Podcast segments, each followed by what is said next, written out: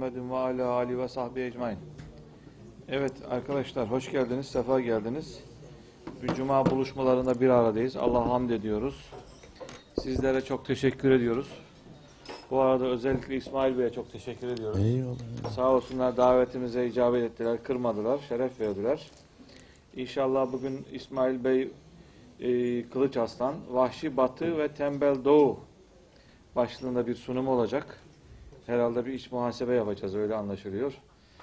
Daha sonra da benim kitap geldi değil mi? Burada var kitap. Benim meselem Profil Yayınlarından kitabını da imzalayacağım inşallah. Eyvallah, eyvallah. Arkadaşlar çarşamba günü misafirimiz Mehmet Akif Can Bey olacak. Yine Bakara suresini işlemeye devam edecek. Haftaya bugünkü misafirimiz de Turgay Aldemir Bey olacak. Anadolu Platformu Genel Başkanı. Günümüzde vakıflar ve vakıf insanı çerçevesinde sunum olacak. Akli Selim ve Bilgi Bilinç isimli kitabını da imzalayacak inşallah. Tabii bu arada Mavera Gençlik Akademisi çerçevesindeki programlarımızın sinema ile ilgili ikinci kısmını cumartesi günü yarın saat 15.30'da Mustafa Toprak Bey olacak. Devam ediyor. Daha sonra Münazara'da Yavuz Yiğit Bey, sosyal medyada Said Ercan Bey, fotoğrafçılıkta da Fatih Tuna Bey sunumlarına devam edecekler. Her cuma biliyorsunuz bayanlara yönelik fıkıh ve tefsir sohbetleri, çalışmaları devam ediyor. Yine Mavera Kış Okulu Akademisi çerçevesinde 0-8-13 yaş grubuna yönelik cumartesi günü robot, Kur'an-ı Kerim, seramik ve el becerileri çerçevesinde eğitim faaliyeti devam ediyor. Yeni bir çalışma var. Ortaokul öğrencilerine yönelik akıl oyunları eğitimi olacak. Nasip olursa 16 Aralık Pazar günü başlayacak. Saat 15'te olacak. 2 saat sürecek. Sağ olsun Ulli kardeşimiz bunu yönetiyor. Burada ücretsiz eğitim ama kayıt ücreti var 50 lira. Bir de 25 lira materyal ücreti var herhalde. 75 lira bir katılım ücreti söz konusu. Bu arada güzel bir size bunları hediye edeceğim inşallah çıkışta. Biliyorsunuz geçen sene Kudüs konulu bir deneme yarışması düzenlemiştik. Burada bir 13 arkadaşımız ödül almıştı. Onun eserlerini Türkçe, Arapça ve İngilizce olarak yayınladı arkadaşlarımız. Her dilde Kudüs isimli kitap olarak hazırlandı. Dolayısıyla bir somut bir eserimiz olmuş oldu. Yine tüm katılan arkadaşlarımızın eserlerinden bir berceste, özet şeklinde de bir 300 civarında bir özet makale var burada Kudüs'le ilgili. Bunların toplam üzeri fiyatı 55 lira. Ama 50 lira herhalde veriyor arkadaşlar. Toplu almak isteyen arkadaşlarımıza da, alması gereken arkadaşlarımız var aramızda. %50 indirimle 25 liraya değil mi? %50'ye kadar indirim yapıyoruz. Onu da ilan etmiş olalım. Evet. Üstadım tekrar hoş geldin, sefa geldin. Hoş bulduk. Vahşi Batı ve Tembel Doğu diyoruz. Eyvallah. Sizi bir saat kadar dinleyeceğiz. Eyvallah. Daha sonra soru ve cevaplara geçeceğiz. Eyvallah. Buyur. Efendim selamünaleyküm herkese. Ben ikinci kez geliyorum Mavera Vakfı'na konuşmacı olarak. İlkinde sadece hanımlara yönelik bir programda gelmiştim. Tarık Tufan geliyor salı günü, onu söyle, bunu unuttuk. Eyvallah. Salı günü Tarık Tufan. Tarık, eyvallah. Evet. Erkekleri epeyce kötülemiştim tabii şeyde. Şimdi erkekleri kötülemenin çok da imkanlı olmadığı bir topluluğa hitap ediyorum. Öyle diyelim. Şimdi nereden çıktı bu Vahşi Batı Tembel Doğu hikayesi? Bir süredir şunu hep aklımda dolaştırıyorum. Ya en nihayet Batı dediğimiz bu devasa çöplük, öyle diyelim. Epeyce tanımladığımız, epeyce üzerine konuştuğumuz, epeyce akıl yürüttüğümüz bir yer ama Batı tabiri caizse Doğu'yu döverken ya da yenerken Doğu tam o esnada ne yapmış ve bundan sonra bu yenilginin önüne geçebilmek için ne yapılabilir meselesine de biraz kafa yormak lazım diye düşündüğüm için vahşi batı, tembel doğu dedim. Gerçi işte ikinci kez burada konuşuyorum vahşi batı ve tembel doğu hikayesini. İsparta'da da inşallah üniversite öğrencilerine, salı günü de ben İsparta'da olacağım ve üniversite öğrencilerine konuşacağım. O programı ilan edince birisi şey yazdı Twitter'dan. Sen Müslümanları aşağılamaya utanmıyor musun? Çünkü hani tembel doğu deyince mutlak surette orada Müslümanları aşağılamamız gerekeceğine dair bir kanaate ulaşmış sevgili arkadaşımız. Yok, biz Müslümanları aşağılamadan da pekala kendi meselelerini konuşabilecek bir topluluğuz ama belki de asıl mesele budur zaten. Kendimize hiç toz kondurmuyor oluşumuzdur. Belki de asıl mesele. Efendim, önce Batı'dan başlamak lazım. Batı'yı kim icat etti sorusu, benim için hep çok önemli bir soru olmuştur. Batı'yı kim icat etti? Mesela Venedik'te tanıştığımız bir Romanyalı, Romanya'yı Türklerin icat ettiğini söylemişti. Yani Romanya bir milli karakter kazandıysa bu Türkler sayesinde olmuştu demeye çalışıyor. Bunu söyleyerek. Çok ezik bir sanat tarihçisiydi bu arada. Yani niçin kendi dilinizde yazmak yerine İngilizce yazıyorsunuz diye sorduğumuzda, çünkü bizim dilimiz bir bilim dili değil falan gibi bir takım bizdeki ezik laik seküler çevrelerin bahanelerine sarılmıştı. Bizde de vardır ya efendim, çünkü Türkçe bilim dili değil o yüzden falan diye başlayan. Efendim tabii bizde gelişmediği için diye. Neyin gelişmediği çok önemli değildir. Bizde gelişmediği için demek kafi malum. Efendim bizde gelişmediği için, ne gelişmedi ne bileyim. Bizde sanat gelişmediği için, bir de yani öyle derler değil mi? Sanat da değil, sanat. Bizde sanat gelişmediği için. Tabii bizde felsefe gelişmediği için. Halbuki cehaletinin, bizatihi kendi cehaletinin bunları bilmesine engel olduğunu itiraf etmektedir o arada. Yani bizde bilim yok, sanat yok, felsefe yok hikayesinde. Dağıtmadan Batı'yı kim icat etti sorusu beni hep alakadar eden bir sorudur.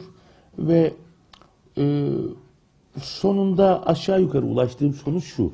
Batı'yı ötekiler icat etti. Batı yaşamak için, hayatta kalmak için, kendine mahsus bir kimlik oluşturabilmek için ötekinin varlığına muhtaç bir düşünce sistemi geliştirdi demeye çalışıyorum. Halbuki mesela kadim doğu toplumlarında ve kadim doğu düşüncelerinde öteki üzerinden kendini tanımlamak değil, ötekiyle bir arada yaşamanın yollarını aramak diye bir şeyle karşılaşırız biz.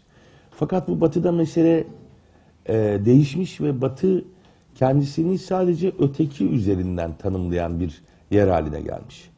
Ve ayakta kalmanın yolunu da ötekini ortadan kaldırmak olarak belirlemiş. Elimizde çok örnek var bununla ilgili. Yani bir diğerine tahammülsüzlük konusunda bir kitap yazılacak olsa, bu kitabın diyelim 1000 sayfa olsa, bu kitabın 950 sayfası pekala Batı dediğimiz akıl dışılığa ait olabilir. Kalan 50 sayfasında da bir takım başka ötekine tahammülsüz akıllar, akımlar, insanlar kendine yer bulabilir. Basit örnek, mesela Müslümanların Endülüs'teki varlığı, Müslümanlar Batı için ilk ötekilerden biridir. Müslümanların Endülüs'teki varlığına dayanamadıkları gibi, diyelim Maya, İnka, Aztek yerlilerinin Amerika'daki varlığına da dayanamamışlar. Yahudilerin Floransa'daki varlığına dayanamadıkları gibi, diyelim Berlin'deki varlıklarına da dayanamamışlar ve sürekli olarak Batı vahşi, önüne vahşi sıfatını alacak kadar çok şekilde ötekini ortadan kaldırma sektöründe faaliyet göstermiş. Afrika'da Afrikalılara dayanamamış, Hindistan'da Hintlilere dayanamamış. Biz mesela hep örneğini verdiğim bir şey, biz Müslümanlar Hindistan'a gittiklerinde Fetvayı Hindi'ye yazmışız. Hint fetvaları adı üzerinde. Biz çünkü etkileşime inanıyoruz, ötekini anlamaya inanıyoruz, ötekini anlayıp ötekine cevap vermeye inanıyoruz. Bizim gelişme fikrimiz, eğer buna bir gelişme fikri diyeceksek biraz böyledir çünkü. Batılı zihin diyelim, İngilizler Hindistan'ı sömürmeye gittiğinde Hintli öldürmekle meşgul olmuşlar. Çünkü zaten kiliseyi de, kralı da, her türlü güç odağını da ötekini ortadan kaldırabilmek için harekete geçiren de bir zihin aynı zamanda Batı zihni. Ne demek istiyorum? Amerika'ya indiklerinde bunları rahatlıkla öldürebilelim diye insan olmadıklarına dair bir kilise fetvası almışlar malum. O fetva neredeyse 1600'lü yılların sonuna kadar caridir. Yani Amerikan yerlileri insan sayılamazlar. İnsan sayılamayacak bir varlığı ortadan kaldırmak da günah değildir şeklinde bir papalık fetvaları var yedeklerinde. Ve şimdi Amerika'da 1499-1500 diyelim. 1500 ile 1620 yılları arasında yanılmıyorsam bir istatistik okumuştum. 10 milyon Amerika'da yaşayan yerliyi öldürmüşler. Bu o dönemin teknolojisine bakarsak, o dönemin nüfusuna bakarsak, teknolojisine bakarsak bugün itibariyle 200-250 milyon insana tekabül edecek bir rakamdır diyordu okuduğum istatistik araştırma. 250 milyon insan bir asırda, 120 yılda, bir asırdan biraz daha fazla. Bu vahşet ancak ötekine hayatında hiçbir anlam izafe etmeyen, hiçbir anlam yüklemeyen, hiçbir önem vermeyen bir akıl için söz konusu olabilir. Çünkü vahşetin bu denlisi ancak diğerinin hiçbir öneminin olmadığına dair bir fikre sahip olmanız gerektirir. Çok sevdiğim metindir Hazreti Ali'nin valisine yazdığı mektup. Unutma ki insanlarla iki bakımdan kardeşsin diye başlayan. Birincisi Hazreti Adem'den gelmekliğinizle kardeşsiniz yöneteceğin şehirdeki insanlarla. İkincisi orada aynı dini paylaşıyor olmaktan kaynaklı Müslüman kardeşlerinde var. Sen iki bakımdan kardeş olduğun bir insan topluluğunu yönetmeye gidiyorsun. Hukuku ona göre tanzim eyle yazmıştır malum Hazreti Ali bir valisine yazdığı mektupta. Dolayısıyla bizde ötekine temas, ötekinin hayatımızdaki anlamı ve varlığı onu ortadan, hadi Cem Küçük gibi söyleyelim, kafadan ortadan kaldırmak. Cem Küçük Marmara'ya binen kafadan İsrail düşmanı manyaklar dedi ya bize. Onun için Cem Küçük gibi söyleyeyim dedim. Yani kafadan ötekini ortadan kaldırmaya yönelik bir akıl bizde hiçbir zaman gelişmedi. Ama buna rağmen Batı bir noktada gelip kendisinden daha uygar, daha medeni, daha çağdaş, hangi kelimeyi seviyorsak o kelimeyi kullanabiliriz, kendisinden daha gelişmiş, hadi öyle de diyelim, insan topluluklarını teker teker zihnen de yenebilecek bir aşamaya geldi. Yani bu vahşilikten aynı zamanda dünyaya hükmedebilecek bir akıl da çıkarttı. Bu akıl da hala vahşi ve berbat bir akıl olmakla beraber içinde bütünlüklü bir sistematik de barındırması bakımından ilgi çekiciydi. Sanayi devrimiyle birlikte dünyadaki bütün üretim-tüketim dengelerini değiştirebilecek bir manevra yapabildi çünkü Batı aklı dediğimiz akıl. O zamana kadar ihtiyaçtan fazlasını üretmek kimsenin aklına gelmemişti. Bütün kadim dünya için böyledir. Kadim dünya ihtiyaçtan fazlasını üretmez. Çünkü ihtiyaçtan fazlasının ne işe yarayacağına dair bir fikri yoktur. Oysa sanayi devrimi ihtiyaçtan fazlasının üretilip ürettiği şeyi bir ihtiyaç olarak tanımlamayı da buldu. Önce merchandizm dediğimiz şeyle ardından kapitalizm dediğimiz hikayeyle bugün Batı önce ihtiyaçları sen tanımla ve belirle. O tanımladığın ihtiyaçlar üzerinden de insanları hızla tüketici hale getir, müşteri haline getir ve insanları sadece satın almacı bir takım yaratıklara dönüştür işine bu vahşiliğinin yanı sıra çok büyük bir zeka ile de erişti. Şimdi bana soruyorlar nedir büyük hikaye diye. Büyük hikaye şudur. Biz yaklaşık 3,5-4 asırdır Batı'ya mağlup ve kendisiyle ilgili ancak defans duygusu geliştirebilen bir insan topluluğuyuz. Biz böyle olduğumuz gibi söz gelimi Çinliler de böyle. Hintliler de böyle. Yani bütün kadim Doğu toplumları 4 asırdır Batı aklı dediğimiz bu vahşiliğe yenilmiş durumdayız. Ve bu yeniklik beraberinde çok fazla meseleyi de getirdi. Bu meselelerden biri ve bence en önemlisi tembellik. Yani İslam dünyasında ilerleme diyebileceğimiz, kelimenin kendisini sevmiyorum ama başka neyle izah edilir bilmiyorum. Yani mesela bizim o ilim geleneği dediğimiz hikaye aslında astronomide söyleyecek sözümüz kalmayınca, robotik teknolojisinde söyleyecek sözümüz kalmayınca, malum robotik teknolojisinde dünyaya sözünü ilk söyleyen İnsan topluluğu Müslümanlardır. Yani robotu biz yaptık. Dünyaya ilk kez robotik teknoloji konusunda sözümüzü biz söyledik. Fakat sonra o sözü söylemekten vazgeçtiğimiz bir noktaya ilerledik. O noktaya da kolay gelinmedi doğrusu. O noktaya, yani bu artık söyleyecek sözümüz kalmadı, dünyaya söyleyecek sözümüz kalmadı noktasına da bizatihi bu tembelliğimizle geldik. Çünkü bir şey üretmek yerine birbirimizle didişmek ve üretilmişle yetinmek uzunca bir süre yakın dönem Müslüman atalarımızın işine gelmiş görünüyor. İşin aslını koyalım. Ömer Türker Hoca var, çok severim. Diyor ki Doğu toplumları o kadar hantallaştı ki Batı'nın delişmenliği karşısında o kadar hantal sayılır ki kendisiyle yüzleştiği fikirlerin ne olduğunu anlayıp sindirene kadar yeni fikirlerle karşılaşmak zorunda kaldı diyor.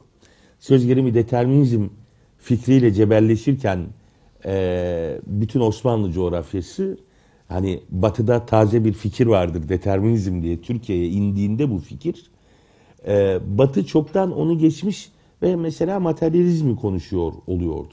Biz o fikrin ne olduğunu anlayana kadar.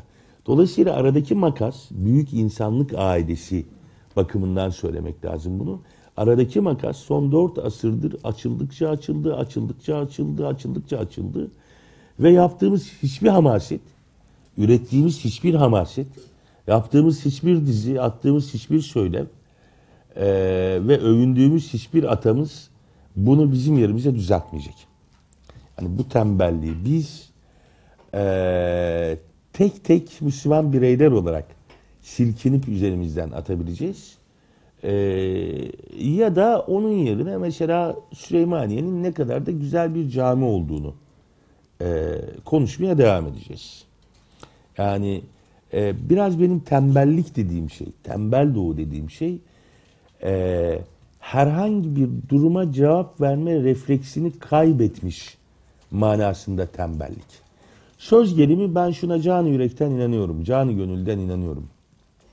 İmam-ı Azam gibi ya da İmam-ı Ebu Yusuf gibi ya da hatta Ebu Suud Efendi gibi. Hatta diyorum çünkü malum sertliğiyle bilinir. Hatta Ebu Suud Efendi gibi bir fıkıh dehası bugün itibariyle aramızda yaşıyor olsaydı mesela biz yapay zekanın İslam bakımından fıkhı konusunda hiçbir zorluk yaşamayacaktık. Yapay zekanın ne olduğuna dair, yapay zekanın tanımlanmasına dair, yapay zekanın haramına, helaline ve ruhsatlar alanına dair hiçbir soru işareti yaşamayacaktık zihnimizde.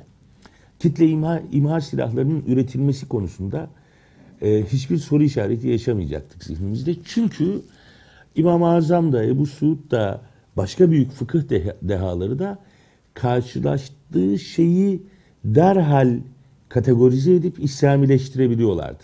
Meselenin kendisini İslamileştirmekten söz ediyorum. Biz bugün itibariyle benim hep örneğini verdiğim bu tembelliğin günümüze yansıması bakımından da belki söylenebilir. Mesela satrancın haram olup olmaması meselesinde fıkıh kitaplarında Arapça ibareler bulabiliyor diye kendisini alim zanneden adamlar var malum dünyada ve Türkiye'de. Oysa mesela bize satrancın haram olup olmadığı konusundaki bilgiyi pekala kitaplarda veriyor. Yani herhangi bir kitaba müracaat ediyorsunuz ve satrancın haram olmadığını görüyorsunuz. Ya da haram olduğunu görüyorsunuz. Müracaat ettiğiniz kitaba göre. Ama bana o lazım değil. Yani o da belki bir oranda lazım ama bana şimdi yapay zeka ile ortaya konulmuş bir robot askerin senin yerine terörist öldürüp öldüremeyeceğine dair bir tartışma başladı dünyada. Ahlaki bir tartışma. Bu ahlaki tartışmada Müslümanların nerede duracağı lazım. Ki biz o konuda söz alabilelim. Ve yapacaksak robot yapalım mesela. Üreteceksek yapay zeka üretelim. Ya da şu Bitcoin meselesi artık dünyanın gündeminden neredeyse düşerken Müslümanlar dünyada bir küçük alimler birliği falan filan diye bir kongre topladılar ve Bitcoin'in haramlığına dair bir fetva yayınlayabildiler. Ya Bitcoin'le işlemi yapan yaptı. Tırnak içinde parayı götüren götürdü. Bitcoin artık eski nesil bir itibari para olarak raftaki değerini buldu. Ve şimdi hızla değer kaybediyor. Yeni nesil bir takım coinler konuşuluyor. Yeni nesil bir takım itibari paralar konuşuluyor. Biz Bitcoin neredeyse raftan düşerken, raftan inerken Bitcoin'in ne menen bir şey olduğunu anlamaya çalıştık. Bizim bu anlamaya çalıştığımız hikayenin bizim dışımızda geliştiğini kabul etmekten başka bir yolumuzun olduğunu düşünmüyorum doğrusu. Bu hikayenin sahibi biz değiliz. Bu hikayeyi biz inşa etmiyoruz. Biz başkalarının sahip olduğu ve başkalarının inşa ettiği bir hikayeye her gün maruz kalıyoruz.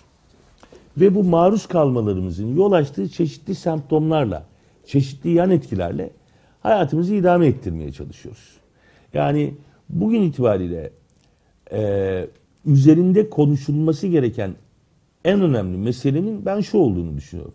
Bir Müslüman zihin için önemli olan nedir? Önemsiz olan nedir? Ve bu önemliyle önemsizin tespitinin önemi nedir her şeyden önce? Yani önemli nedir, önemsiz nedir ve bu önemliyle önemsizin tespitinin önemi nerededir? Yani şu, en temel insanlık ağacı için vereyim örneği. İnsanlar en nihayet dumanla da, en azından geleneksel anlatı öyle, en nihayet dumanla da haberleşmişler. Şimdi FaceTime'dan birbirimizi canlı olarak da arayabiliyoruz.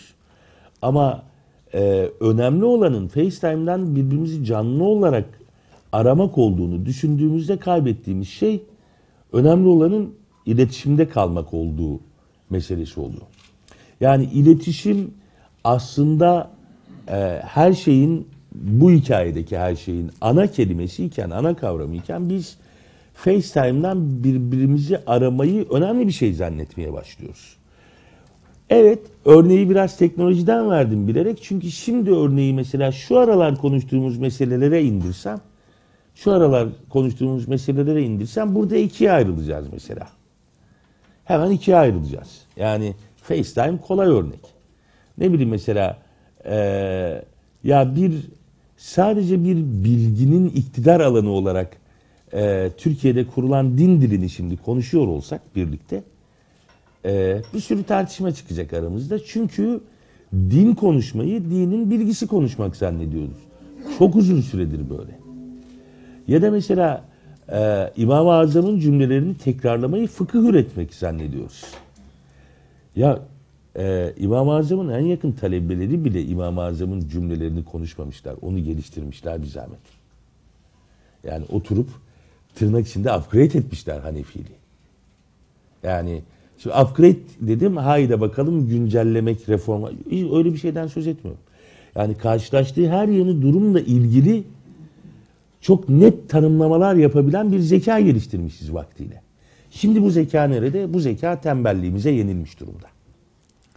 Bu zeka tembelliğimize yenilmiş durumda ve biz sadece bir takım ezberleri tekrarlayarak, sadece bir takım savunma cümlelerini tekrarlayarak, ofans oynamayı, hücuma geçmeyi hiç planlamadan savrulup duruyoruz tabiri caizse. Yani benim gençliğim mesela şöyle savrulmalarla geçti. Seyyid Kutup okurken birileri geldi bana, Seyyid Kutup okuma, o sapık dedi. Tarikatlara, cemaatlere gittiğimde, tarikatlara, cemaatlere gitme, oralar şirk yuvası dediler. Fakat bu ikisini söyleyen adamla, bu ikisine de şaşıran adam olarak ben aynı rezil dünyanın içinde yaşamaya devam ettik. Yani bu dünyanın, mevcut dünyanın rezilliği içerisinde yaşamaya devam ettik ve bunun için de kendimize çeşitli yöntemler bulduk. Çeşitli yöntemler geliştirdik yani. İşte en akıllımız diyelim dağa çıktı, dağa kaçtı yani. En akıllımızın aramızdan ayrıldığını düşünmemek için hiçbir gerekçe kalmadı elimizde demeye çalışıyorum. Dolayısıyla bu kurumsal tembellik, yani Batı'nın sürekli kendi tanımlamalarıyla seni yenmesi, Batı'nın sürekli kendi kavramsallaştırmalarıyla seni yenmesi, Batı'nın sürekli kendi teknolojisiyle seni yenmesi, sende mesela bir teknoloji düşmanlığına yol açtı.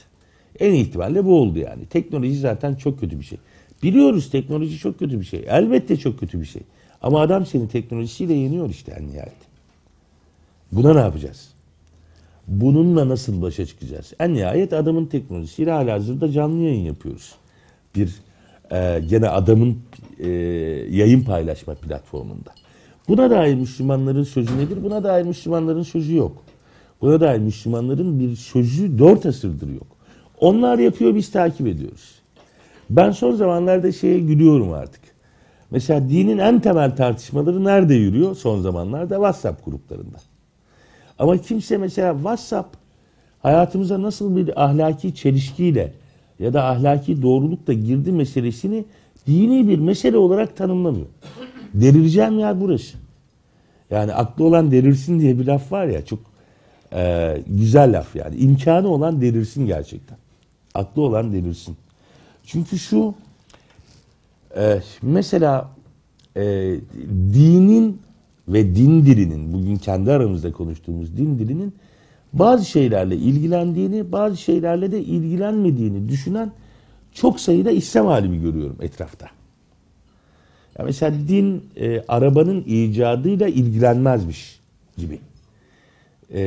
Neyle ilgilenilmiş bunun yerine? Tüp bebekle ilgilenilmiş. Yani tüp bebekle ilgileniyor ama arabanın icadıyla ilgilenmiyor. Diyelim kızların nikah yaşıyla ilgileniyor ama hayatımıza giren sosyal paylaşım sitelerinin, işte video paylaşım sitelerinin diyelim hayatımıza nasıl bir etkisi olduğuyla ilgilenmiyor.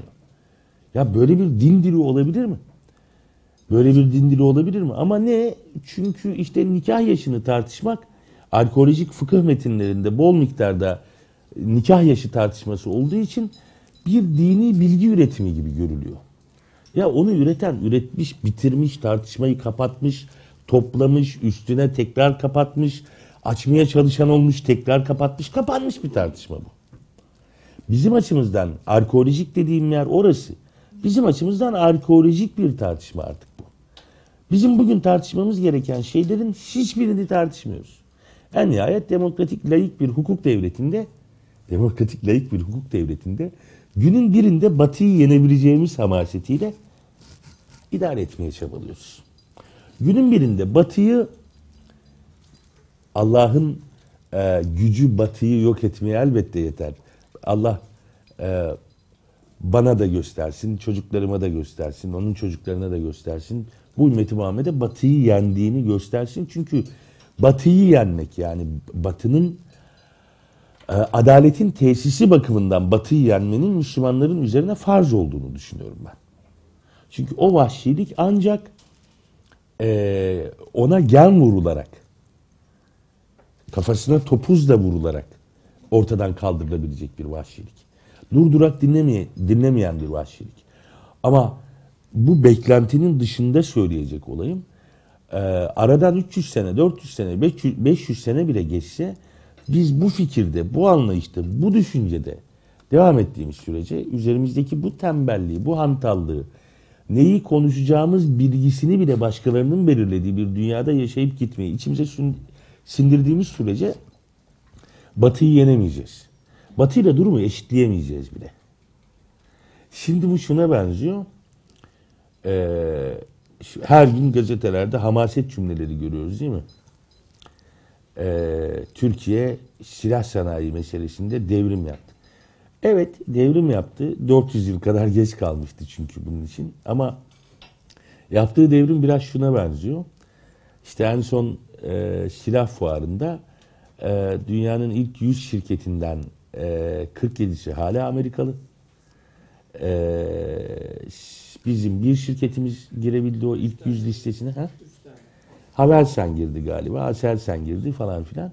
Ve mesela silah konusunda yaptığımız cirolar o kadar komik cirolar ki, ama biz burada ne hissediyoruz? Silah sanayi konusunda devrim yaptık diyoruz.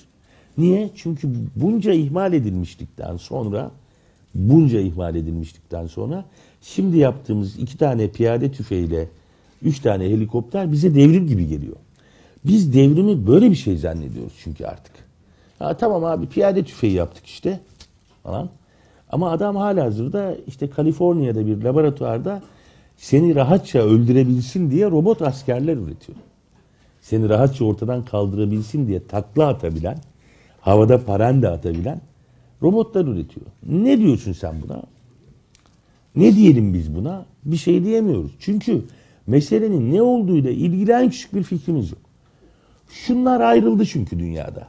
Hiçbirimiz dinle dünya işlerini birbirine karıştırmayı hayal eden insanlar değiliz artık. Din işleri ayrı, dünya işleri ayrı. Hani din devlet işleri ayrı meselesindeki laikliğin bir üst kategorisi olarak din işleri ayrı, dünya işleri ayrı. Dünya işi tam bir batılı gibi, tam bir seküler gibi yürütmemiz gereken işlerdir. Yani en nihayet çünkü dünya dediğin şey böyle dönüyordur yani. Dolayısıyla mesela hiç olmazsa 90'lı, 80'li, 90'lı yıllarda bir romantik ideal olarak söylediğimiz faizsiz ekonomi iddiamızdan bile vazgeçtik. Niye? Çünkü dünya işi bu yani. Bu dinin karıştığı bir alan değil bizim açımızdan. Böyle düşünmüyoruz. Zihnen böyle düşünmüyoruz. Dolayısıyla mesela faizlerin alçalmasına sevinip yükselmesine üzülen insanlara dönüştük mesela. Ama hiç umursamıyoruz bunu. Hiç önemsemiyoruz. Çünkü üzerimizde okuyor deli tembellik, üzerimize çökmüş o muazzam tembellik bizi böyle şeyler konuşmaktan sürekli alıkoyuyor. Ama mesela bunun yerine semptomik, neredeyse çıban gibi nerede üzerinde tartışma açılmış ve geçmişte bir şekilde kapatılmış dini mesele varsa onu bulup tartışmayı da dinle diyanetle ilgili insanlar olmak gibi algılıyoruz. Açık söyleyeyim, ben son zamanlarda tam bir Kemalist gibi düşünmeye başladım bu meseleleri. Yani Kemalistler haklıymış diye düşünmeye başladım. Çünkü mesela bilmem namazı, mesela Osman abi namazı bana kılmıyorsun doğal olarak. Dolayısıyla senin namazını saymak da bana düşmüyor hiçbir zaman. Orucu da bana tutmuyorsun. Orucunu da ben... Senin bana neyin lazım? Birlikte ticaret yaparken, birlikte ticaret yapacaksak, senin bana o ticaretteki ahlakın lazım. O ahlak da dünyevi bir ahlak olunca, yani dinin belirlemediği bir ahlak alanı olunca, sen şöyle tuhaf bir adama dönüşüyorsun. Çok tuhaf bir adama dönüşüyorsun. Evet, namaz kılıyor, oruç da tutuyor ama ticaret yaparken de anasının gözü. Ya öyle değil ki. Namaz kılmak ve oruç tutmak bizatihi sen ticaret yaparken de İslam ahlakına uygun ticaret yap diye yok mu zaten? Ama bu da bir başka tembellik işte. Yani onu hoca bilir meseleleri var biliyorsunuz bizde. Onu hoca bilir meseleleri var. Bir de hoca ona ne karışır meseleleri var. Hoca ona ne karışır? Halbuki ben şöyle diyorum. Yani hocalar, mesela hele bugünkü hocalar hiçbir şeye karışmasalar aslında çok daha mutlu bir din dilimiz olabilir Türkiye'de. Ama şu, hocanın karışmadığı şey mi olur yani? Bununla din kastediyoruz çünkü doğrudan varım. Dinin karışmadığı mesele olabilir mi? Yok. Ama biz bugün itibariyle din ayrı, dünya ayrı abi. Bu da hayatın gerçeği diyoruz ve aslında mesela günün birinde yenmeyi hayal ettiğimiz, adaletin tesisi için zulmüne son vermeyi hayal ettiğimiz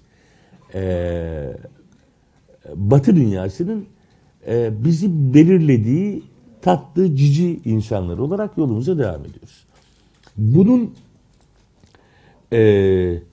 değişmesi nasıl olabilir? Müslümanlar tembelliklerini, Müslümanlar demeyelim sadece, bütün Doğu için söyleyelim bunu. Tembelliklerini nasıl üstünden atabilir konusunda verilebilecek net cevaplarımız bugün itibariyle yok. Yani ben şöyle bir şey yaparsak tembelliğimizi üzerimizden atabiliriz diyeceğim çeşitli formüllerle karşınıza gelmiş değilim. Durumu tespit etmeye çalışıyorum sadece. Ama belki şurasından başlanabilir. Belki şurasından başlanabilir.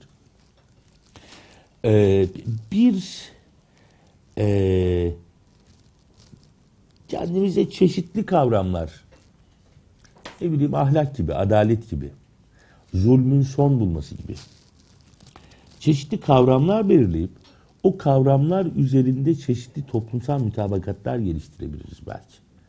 Böyle olunca pratik örnek vereyim.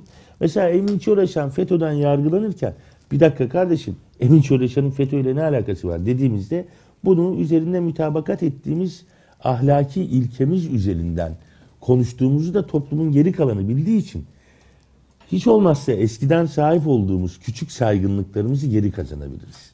Hiç olmazsa burasından başlayabiliriz. Toplumsal hiçbir saygınlığımızın kalmadığı bir taraftan da bir ülkeye ve dünyaya doğru ilerliyoruz. Yeri gelmişken bunu da söylemiş olayım. Ne demek toplumsal mutabakat?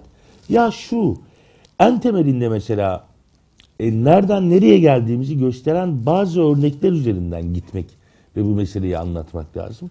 Geçenlerde duyduğumda ya gerçekten nereden nereye gelmişiz dedim. Mehmet Said Kutup Hazretleri bir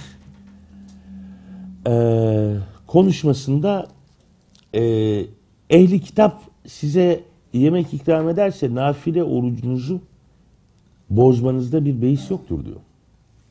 Ehli Kitap size yemek ikram ederse nafile orucunuzu bozmanızda bir beis yoktur diyor. Şimdi oradan neredeyse bir diğer Müslümanı gavur sayacak bir akla doğru ilerledik. Ya 30 senede, 40 senede bu akıl almaz bir dönüşüm tabii. Ama bunun, bütün bu hikayenin temelinde benim tembellik dediğim ve aklı, zihni, hatta kalbi hiç çalıştırmaya yönelmeyen bir anlayış var. Şimdi bir tehlikeli alan olarak söyleyeyim bunu. Hafif risk alarak söylediğimi biliyorum. Mesela 2000'li yıllarda medreseler açıldı. Biz şimdi medreselerin gelişimine bakıyoruz. İslam tarihinde ve Osmanlı'da medreselerin gelişimine bakıyoruz. Mesela değişenle birlikte kendini değiştirmeyi başarmış her seferinde. Yani 1336 yılında Bursa'da bir medresede okutulan medrese müfredatıyla diyelim 1600'lü yıllarda diyelim Süleymaniye Medresesi'nde okutulan müfredat birbirinden ciddi şekilde ayrı. Çünkü o esnada bir üretim yapılmış. Ve o üretim diyelim medreseye kitap olarak girmiş, anlayış olarak girmiş, ders olarak girmiş. Şimdi biz neyle övünüyoruz? 1800'lü yıllardaki eğitimin aynısını medreselerimizde vermekle övünüyoruz. Ve bunu da bir kurtuluş çaresi gibi sunuyoruz topluma. Olmaz ki abi. Temel olarak modern iktisat tarihi okutmuyorsan diyelim sahip olduğun medresede, öğrenci eğittiğin medresede modern iktisat tarihi okutmuyorsan, modern Batı düşüncesi okutmuyorsan bu adamların dünyayı tanımakla ilgili, bu yetiştirdiğin öğrencilerin dünyayı tanımakla ilgili herhangi bir fikirlerinin olmayacağını da peşinden kabul ediyor demeksindir. Çünkü mesela 1600'lü yıllarda Süleymaniye'de bile, hadi onu öyle söyleyeyim, 1336 yılında Bursa'da ilk mektepte, mektep dediğimiz aşamada okutulan zorunlu derslerden biri İlmül Edyan. Dinler tarihi yani. Komşunu tanı diyor. Yani komşunun bayramını bil, hassasiyetini bil, gavurluğunu bil. Yani olumlusunu da tanı, olumsuzunu da tanı. İlmül Edyan okutuyor, dinler tarihi. Bugün Türkiye'de diyelim ya, Hristiyanlık konusunda deniz derya bir akademisyen dediğimiz, akademisyen hoca sayısı 3. Hadi dördüncüsünü de zorlasam ben koyayım yanına. 4-5 değil ama. Düşmanımızı da tanımıyoruz. Kendimizi zaten tanımıyoruz. Ne oluyor? Hani futbol maçlarında karambol diye bir şey vardır ya. Dün akşam Beşiktaş maçında bir sürü oldu. Beşiktaş yine de o golleri atamadı. Karambole yaşıyoruz. Düşünsel bir karambolden söz ediyorum. Karambole yaşıyoruz. Ve bize, önümüze kurtuluş reçetesi olarak konulan her şeyin sadece defansif birer savrulma olduğunu anladığımızda sadece üzülüyoruz. Geriye bize sadece üzgünlük kalıyor. Ne yapılabilir noktasına biraz buradan bakmak lazım. Şu defans meselesini yeteri kadar ciddiye almak lazım elbette, ama yavaş yavaş ofans oynamanın da bir yolunu bulmak lazım. Yani ben şimdi son 1-2 yıldır Türkiye'de yürütülen kadın hakları tartışmalarına bakıyorum. Bir kısmı dindar insanları da alakadar ediyor. Çünkü diyelim kadın hakları üzerinden bir dünya dini mesele de oluyor. Fakat biz kadın hakları meselesini temel olarak 1920'lerde ortaya konmuş feminist çerçevenin dışına çıkıp tartışmayı henüz bir teklif etme aşamasına gelmedik. Müslüman erkekler bunu tırnak içinde oldukça bağnaz bir yerden konuşuyorlar. Müslüman kadınlar da bunu tırnak içinde oldukça feminist bir yerden konuşuyorlar. Bağnazla feminist ortaya, bağnazla feministin çarpışmasından ortaya bir hakikat çıkması beklenemeyeceği için ortaya, mesela Türkiye'de kadın hakları meselesinde bir hakikat çıkmıyor. Mesela bugün Batı'nın tartıştığı post çevre meselelerinin hiçbirini biz bugün kendi gündemimizde tutmuyoruz. Çevre, mesela Batı için çok önemli mesele. Bizde çevre çalışan kaç kişi var? Hiç. Çevre çalışsa, bir arkadaşımız çevre çalışsa ona diyeceğiz ki Kudüs çalış. Ya çalışma abi, Kudüs çalışan çok insan var. Sen de çevre çalış. Sen de genetik mühendisliği oku. Ya 314.000 ilahiyat fakültesi öğrencisi var. 314.000. Bu kadar çok dine ihtiyacımız olduğunu zannetmiyorum. Yani bu kadar çok dini bilgiye ihtiyacımız olduğunu zannetmiyorum. 314.000 ilahiyat fakültesi öğrencisi. Hiç kimseyi istihdam edemeyecekler 5 yıl sonra. Ve diyelim 28 Şubat'ta kapattıkları ilahiyatları bu sefer de istihdam sorunu nedeniyle kendimiz kapatmaya başlayacağız. Bunca plansızlıktan bir karşı koyuş hattı, bir mevzi ortaya çıkabilir mi? Çıkmıyor. Çıkmıyor. Başaramıyoruz. Beceremiyoruz bunu bir türlü. Günün sonunda belki onu söyleyerek soru cevaba geçmek lazım. Günün sonunda insanlık için gerçekten büyük tehlike olarak kodlayabildiğimiz vahşi Batı'nın insanlığın geri kalanını yendiği dünyada yaşamaya devam ediyoruz. Ve ama bir taraftan üzerimize düşen şey, net şekilde bir hat oluşturarak bu vahşi Batı'nın vahşi ilerlemesini durdurmanın bir yolunu bulmak. Bunu bu oyunun dışına çıkarak değil, bu oyunu belirleyerek yapabileceğimiz kanaatindeyim. Bu oyunun dışına çıkmayı deniyoruz zaman zaman. Bu oyunun dışına çıktığımız her an aslında Batı'nın hükümranlığını biraz daha yukarı çıkarttığı bir an oluyor. Oyunun dışında kalmak yapılabilecek en kötü şey. Oyunu belirlemeye çalışmak. Yani yapay zeka tartışmalarında inisiyatif almak. Yani robotik teknoloji konusunda inisiyatif almak. Yani genetik mühendisliği konusunda inisiyatif almak. Yani çevre sorunları konusunda inisiyatif almak. Bu inisiyatiflerin tamamını alabilecek bir insan topluluğu imişiz vaktiyle. Ve almışız da malum. Yani dünyanın başat kültür ve düşünce tartışmalarını biz ortaya koymuşuz. Ve hep örneğini veriyorum. İlk robotu Müslümanlar buldu. Ne bulacak Müslüman? İşte şimdi Amerikalılar robot buluyor. Buldukları robot ne? İnsan öldürmek üzere bir asker buluyorlar. Asker robot yapıyorlar. Müslümanlar ne yapmış? Abdest aldıran robotu. Elbette bir Müslüman zihin abdest aldıran robot yapacak. Çünkü bir Müslüman yaptığı şeyle, yaptığı robotla bir diğerini öldürmeyi akıl edemeyen adam. O yüzden dünyanın güvenliği açısından, bütün dünyanın güvenliği açısından dünyaya İslam'ın lazım geldiğini düşünüyorum. İnsanları öldürecek teknoloji icat etmek bakımından söylemiyorum bunu. Yani insanları öldürecek teknolojileri Müslümanlar bulsun demeye çalışmıyorum. Müslümanlar tıpkı o parlak günlerindeki gibi insan hayatına hürmetin çok yukarıda olduğu bir dünyayı tesis etsinler ve bu dünya için inisiyatif alsınlar diyorum. Bu inisiyatifi alacak mıyız? Almayacağız. Yani keşke alabilsek ama almayacağız. Alacak gibi de görünmüyoruz. Akademimizden politik dilimize, birbirimize ilişkimizden dünya ile kurduğumuz ilişkiye kadar Batı bizi bugün her bakımdan belirlemiş durumda. Bununla ilgili olarak yapabileceğimiz, atabileceğimiz adımların ben bize değil ama çocuklarımıza çok büyük katkılar sağlayacağını düşünüyorum. Yani bizim kuşak için, şimdi bu dünyada yaşayan insanlar için bir şey yapmanın çok da imkanının kalmadığına kaniyim. Ama çocuklarımız ya da onların çocukları için bir hareketlenme olabilir ve bunu ancak bir evrensel adalet dili diyelim ona, her şeyin yerli yerinde olmasını tespit için bir evrensel adalet dili diyelim. Bu adalet dilini kurmaya uğraşarak yapabiliriz. Dünyanın başat kültürel teknolojik tartışmalarının yönünü belirlemeye gayret ederek yapabiliriz.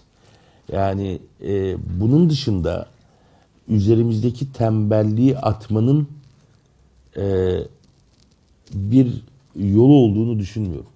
Bugün itibariyle mesela klasik ehli sünnet müdafi hocalarla modernist ya da tarihselci diyebileceğimiz hocaların birbiriyle street fighter oynamaları mesela bir çalışkanlık biçimi değil, tembelliğin dik alasıdır bari.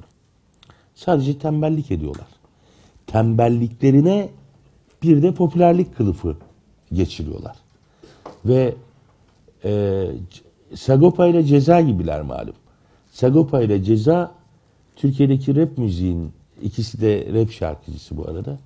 Türkiye'deki rap müziğin değişmeyen patronu oldular. 25 sene kadar neredeyse. Bunu da birbirleriyle kavga ederek başardılar. Sürekli kavga ederek patronajı ellerinde tuttular. Bana mesela bu tembellik biçimi bir patronluk kavgası gibi de geliyor bir taraftan. Ve beni doğrusu hiç alakadar etmiyor. Etmemesi de gerekir. Hiçbirimize alakadar etmemesi gerekir. Çünkü kadim tartışmaları ısıtıp ısıtıp önümüze bir iktidar alanı olarak koymaları ve bunu yaparken de takipçi sayılarının, izlenmelerinin, satışlarının artıyor olmasını bir şekilde görmek lazım. Galiba hocalarımız piyasa ekonomisini hepimizden iyi çözmüşler. Onlar da din ve dünya işlerini birbirine karıştırmadan hallediyorlar işlerini. Bugün sıkıştığımız köşelerden biri de bu din dili. Yeni bir din dili geliştirmek lazım. Hiç kimse ilgilenmiyor bizim dinimizle. Sevgili abiler, sevgili ablalar. Gerçekten hiç kimse ilgilenmiyor çünkü biz hiç kimseye söyleyecek bir cümleye sahip değiliz artık. Çünkü televizyonda diyelim dini temsil ettiğini düşündüğümüz, temsil eder diye televizyona çıkarılan adamlar ya Cem Yılmaz'a bile taş çıkartacak bir takım mizahi performansları bize hocalık diye yutturuyorlar ya da çok kadim tartışmaları ısıtıp ısıtıp önümüze koyup birbirleriyle kavga ettikleri için hoca olduklarını düşünüyoruz. Ne hocalık öyle bir şey, ne din böyle bir şey. Ve bugün itibariyle Mesela acaba İslam bu konuda ne söylüyor diye merak eden herhangi bir entelektüel Türkiye'de, herhangi bir sokakta sıradan insan, herhangi bir sosyolojik odak kalmış görünmüyor. Yani sözümüzü tabiri caizse ayağa düşürdük el birliğiyle. Bunun için de kendimizi ne kadar tebrik etsek az. Hiç kimseye ya ben de bu meseleye tam böyle bakıyorum, İslam da tam böyle bakıyor dediğimizde hiç kimse sözümüzü kale almıyor. Çünkü derhal ama bilmem hangi hoca diye söze başlıyorlar. Ama bilmem hangi hoca geçen dedi ki, ama geçen işte gördük bilmem ne falan diye. Ancak bu tip epistemik şemaatler, ben Mavera Vakfı'nı biraz epistemik şemaatlere benzetiyorum izniniz olursa. Bilgiye dayalı topluluklar manasında epistemik şemaat. Ya tam bir epistemik şemaat değil tabii, yani onu epeyce konuşmak lazım epistemik şemaat meselesini, ama ancak bilgiye dayalı toplulukların içinde nefes alabildiğimiz bir şeye dönüştü İslam. Halbuki İslam bir güzellikler bütünü olarak topluma yansırdı. O yansımayı da kaybettik. Tembellikte son aşama olarak o yansımayı da kaybettik. Dolayısıyla bununla bitireyim, soru cevaba öyle geçeyim. Dolayısıyla şu saatten sonra yapılacak en iyi şey yanmaz kefen edinmektir diye düşünüyorum. Birer yanmaz kefen alıp işimize bakmak yani. Eyvallah. Evet, çok teşekkür ediyoruz. Bir sesli düşünme olarak değerlendiriyoruz. Dolayısıyla beraber sesli düşünelim. Eyvallah diyoruz. Düşünün. Sonuçta diyorsun ki ey iman edenler iman ediniz diye de bir çağrıda bulunuyorsunuz. Eyvallah. Diye algıladım ben o şekilde. Eyvallah. Sizin uyarınızı. Tabii her birimizin böyle şeyleri var. Sesli düşünmeleri var. Toplum maalesef stabil bir yapıda değiliz. Hem felsefi olarak hem düşünce olarak söyledikleriniz düşünmeye katılmamak mümkün değil. Şey itibariyle, ses düşünme itibariyle. Evet arkadaşlar, benim sesim açık mı? Sorularınız, katkılarınız, İsmail Bey'e çok teşekkür ediyoruz tekrar. Eyvallah, ben teşekkür ederim. Evet, hızlı bir şekilde sırayla hemen mikrofonu böyle el kaldırırsanız sıraya alacağım. 2, 3, 4. Tamam. Evet üstadım, buyurun. Hatibe teşekkür ederek başlayayım. İlahiyatçıları bayağı... Tam tersine, estağfurullah. İlahiyatı bir şey demedim. 14 bin ilahiyatçıyı ne yapacağız diye sordum sadece. Bilen bilir, siz de bir ilahiyatçısınız. Evet. Şimdi hocam, sizin tembellik dediğinize ben benzeşme diyebilir miyim diye sorayım. Bir de vahşi batı, tembel doğu sloganik bir ifade gibi geldi bana. Bir reklam ajansı... Edebiyatçı bu arada yani. Tabii ki. Reklam ajansından imal edilmiş gibi geldi. İki cihetten o slogana pek tutmadığımı söylemek isterim. Bir toptancı bir anlayış var gibi. Ne vahşi batının vahşeti hepsine şamildir, ne de tembellik batının tüm katmanlarında aynı derecede değildir diye düşünüyorum. Diğer bir şey ise batıyla doğuyu bir tahterevalli gibi biri yükselirken diğerinin düştüğünü dünya tarihinde böyle düşünüyorum. İyiliğin kötülükle, bir eşyanın zıttıyla kaim olduğundan yola çıkarak şimdi vahşi batı ile tembel doğu nüans farklarıyla aynı kapıya çıkıyor gibi bir anlamda. Ne anlamda söylüyorsunuz abi bunu? Yani vahşette de bir tembellik söz konusu, üretememezlik söz konusu, tüketmek söz konusu, tembellikte de yine tüketmek söz konusu. Halbuki insanlık tarihinde batı iyiyken doğu kötü veya doğu iyiyken tersi batı kötü durumdaydı. İkisi de aynı anda iyi, aynı anda kötü değillerdi gibi geliyor bana.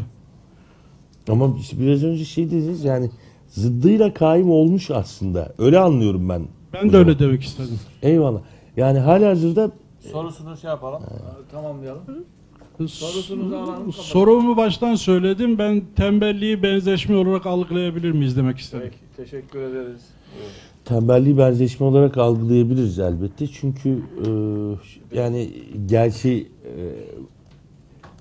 bu şeye önce meselenin isminden başlayalım. En nihayet bir reklam ajansı sayılmaz ama bir ajansta üretildi tabii. Vahşi Batı Tembel Doğu. Yani arkadaşlarla Cins dergisinde konuşurken ya bunu böyle bir başlıkla anlatsan dediler. Oradan çıktı yani. Üzerine çalışılmış bir şey. Her tanımlama biraz toptancılık içerir malum. Ama evet. Bir işaret bir şey nihayet. En nihayet. Bir benzeşmek evet ama biz artık birbirine benzeyen iki canlı türü değiliz galiba. Biz birbiriyle aynı iki canlı türüyüz. Benzeşmek derken müşareket ifade etmek istedim. Yani karşı taraftan da bu tarafa benzemek isteyen oldu mu? Bu taraftan da bu tarafa benzemek isteyen. Yani karşı taraftan bu tarafa benzemek isteyen neredeyse uzun süredir yok abi ya. Onlar çok memnun hayatlarından. Ciddi söylüyorum. Yani kendi sekülerliklerinden, kendi vahşiliklerinden biz onlara benzemeye, hatta onlarla aynı olmaya çalışıyoruz. Bana hep öyle geliyor mesele. Yani bana hep öyle geliyor mesele. Tabii ki bunun bir dünya istisnası var, bir dünya üzerine konuşabileceğimiz meselesi var. Ama temel olarak bizim yenildiğimiz yer zaten benzemek değil, aynılaşmak neredeyse. Yani standart bir batılı başına gelen şeye nasıl tepki veriyorsa standart bir doğulu da başına gelen şeye aynı şekilde tepki veriyor artık. Bu benzeşmeyi de açtı. Bu aynılaşmak artık. Ve bu evet yani tembelliğimizin nedeni değil ama acıtan bir sonucu diyebilirim buna. Eyvallah. Evet, buyurun. Evet, ben öncelikle konuşmacı arkadaşımıza teşekkür ediyorum. Allah razı olsun gerçekten. Eksiklerimizi, fazlalıklarımızı görme imkanı bize sundular. Kendimce şöyle düşünüyorum. Hani bir söz vardır Anadolu'da, hepimiz biliriz. Zor oyunu bozar diye bir söz vardır. Şimdi aynı zamanda görüşüme katılacak mısınız? Şimdi sorumu soracağım. Vahşi Batı'yı biz kendimiz ürettik diye düşünüyorum. Şöyle ki, işte İspanya'dan sıkıştırdık, Roma'dan, Macaristan'dan sıkıştırdık, Viyana kapılarından sıkıştırdık. Tabii sıkışan insan, zora düşen insan kendine bir yaşam alanı açmak zorundadır. Dolayısıyla ben şunu da ilave etmek istiyorum. Sırtlanlar ile arslanların durumu gibiyiz. Sırtlanlar aç da olsa, tok da olsa gördüğü avı parçalar. Ama arslanlar doyduğu zaman kenara çekilir. Biz Müslümanları böyle tarif ediyorum. Uygun budur. Teşekkür ederim. Eyvallah. Çok teşekkür ederim.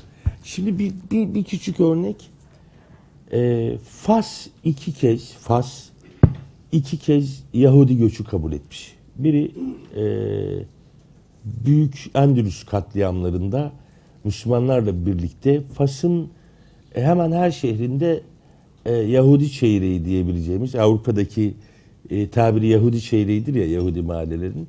Bir Yahudi mahallesi var Fas'ın her şehrinde ve bunlar Endülüs'ten akın akın o vahşetin önünden kaçan, Müslümanlarla birlikte kaçan Yahudiler. İkinci kez de gene Avrupa'dan Fas'a, özellikle İspanyol ve Portekiz Yahudiler, Avrupa'dan Fas'a 2. Dünya Savaşı'ndan hemen önce kaçmışlar.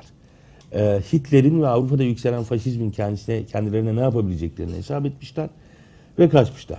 Dönemin Fas kralına Hitler, sana da savaş açarım demesine rağmen ya da sana çok büyük paralar vereyim demesine rağmen Fas kralı ne 1400 yılların sonunda Fas'a gelmiş Yahudileri ne de faşizmden kaçarak Fas'a sığınan Yahudileri teslim etmemiş.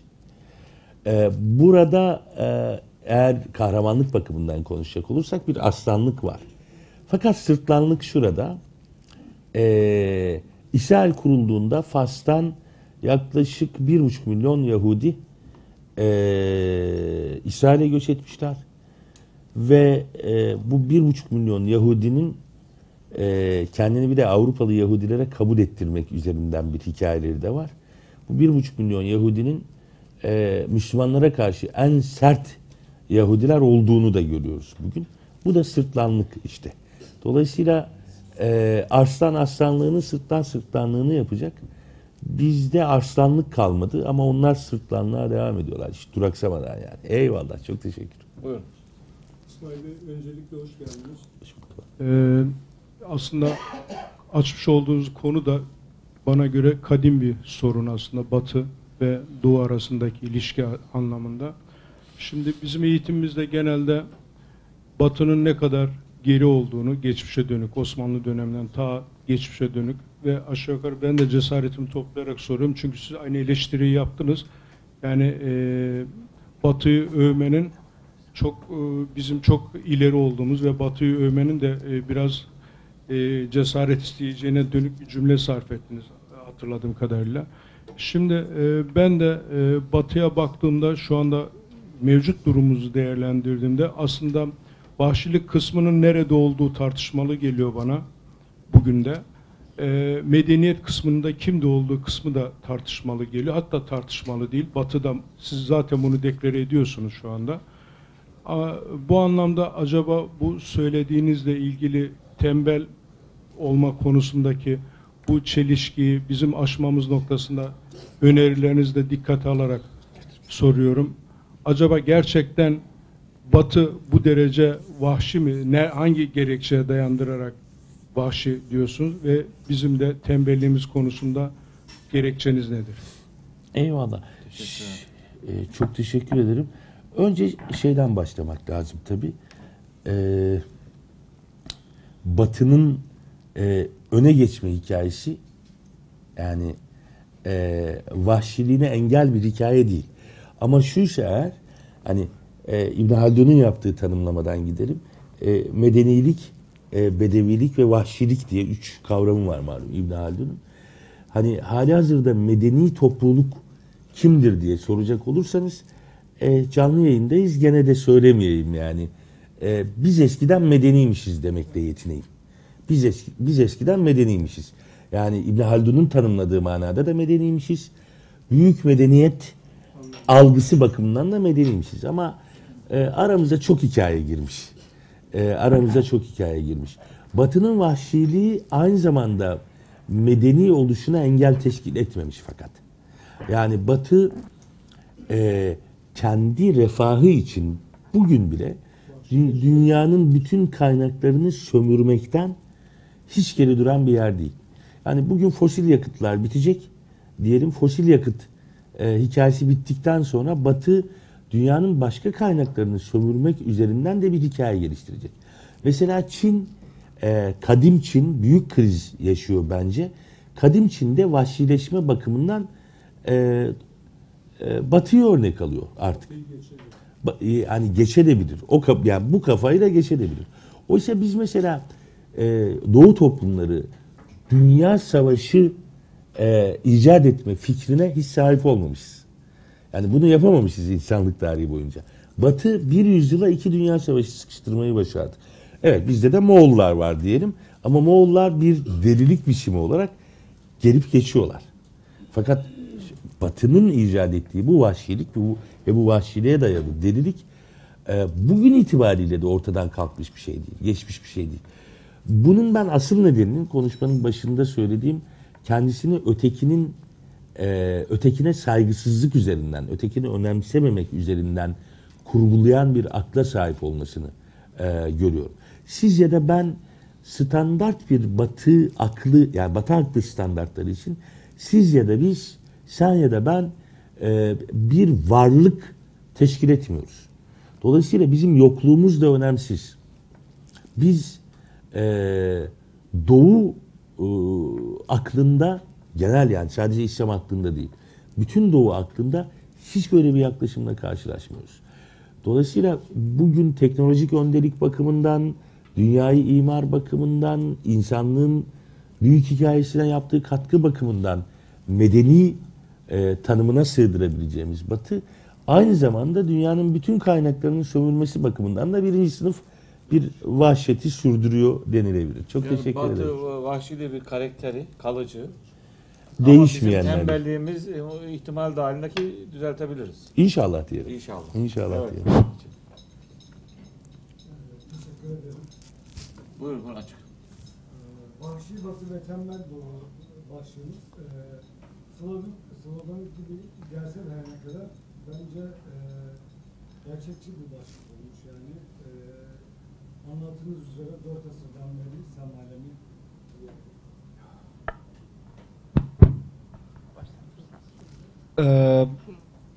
dedim ki Vahşi Batı ve tembel Doğu sloganik olarak belki sloganvari bir kelime türetimi olsa da gerçeklik olarak doğru bir tanımlama.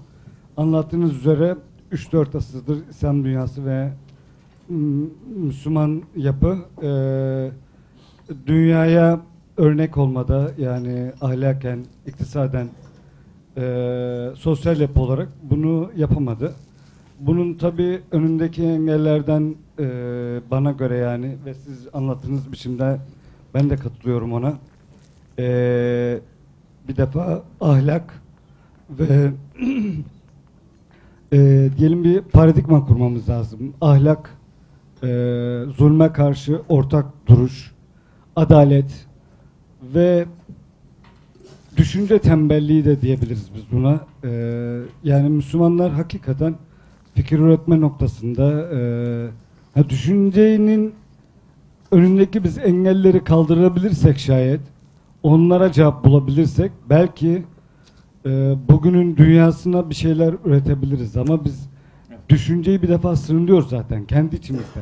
Yani bir şey konuşacak olsak... Soruya geçelim üstad. Tamam, geçiyorum.